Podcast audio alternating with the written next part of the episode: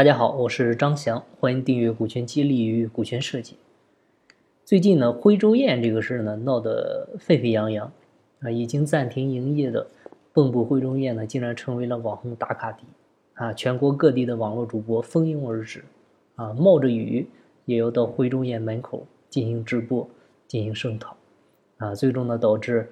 道路拥堵啊，当地呢不得不增派警察啊出面疏导交通。应当说呢，事情发展到现在这个地步呢，呃，徽州宴的老板娘邹某某，她本人或许也根本料想不到啊，会走势会到这样，啊，她也未必敢真的做出她口中叫嚣的威胁别人的事儿，啊，作为小地方的富人啊，坐实了为富不仁，啊，这一点也不冤枉。那这种话呢，呃，相信呢，他也不是一天两天能说得出来的。嗯，显然呢，这种行事张狂的作风呢，啊，已经是习惯使然。啊，不久之前呢，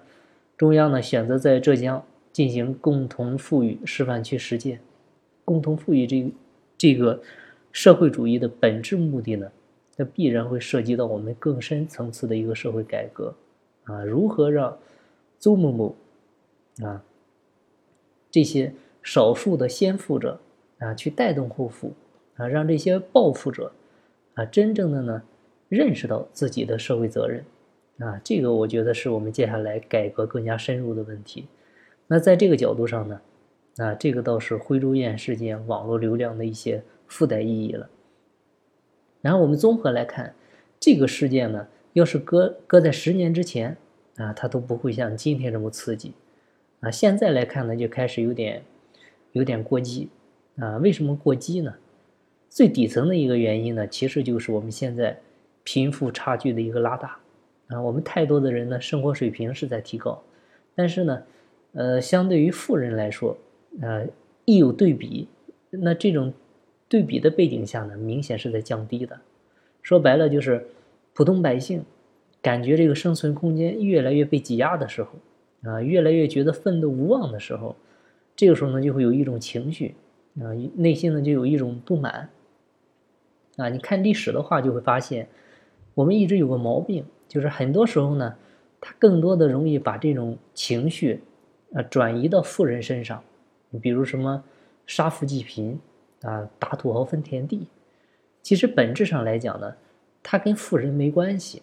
现在的这个所谓的富人呢，他只是物质上比我们多数人呢多了一点，但是他精神层面上，他的人格、他的道德，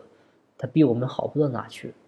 所以呢，你看，徽州宴这个老板娘一样，他们呢有时候，你说倒霉，他也是自找，那也是活该。那按道理来说呢，你有点财富之后呢，应该是比我们穷人更加有涵养才对，啊，应该更加宽容。但是呢，他没做到，啊，然后呢就把这个事给给激化了。所以呢，从管理上来说呢，这个是危机公关没做好。啊，正常的你这个事要是放到一家。五百强企业的高管身上发生的话，通常不会出现现在这个走势。啊，另外呢，就是像一些群体事件呀，这个群众的情绪啊，这个民愤啊，它要比我们想象的恐怖啊，众口铄金啊，啊，有时候网络暴力它是真的可以把一个人给弄死的。你比如前两年的那个德阳女医生那个事儿，她本来没多大的事儿，就是因为网络暴力、人肉搜索。啊，逼得自杀了。所以呢，各位听众朋友呢，如果你是企业老板啊，或者说呢，你有一定的财富，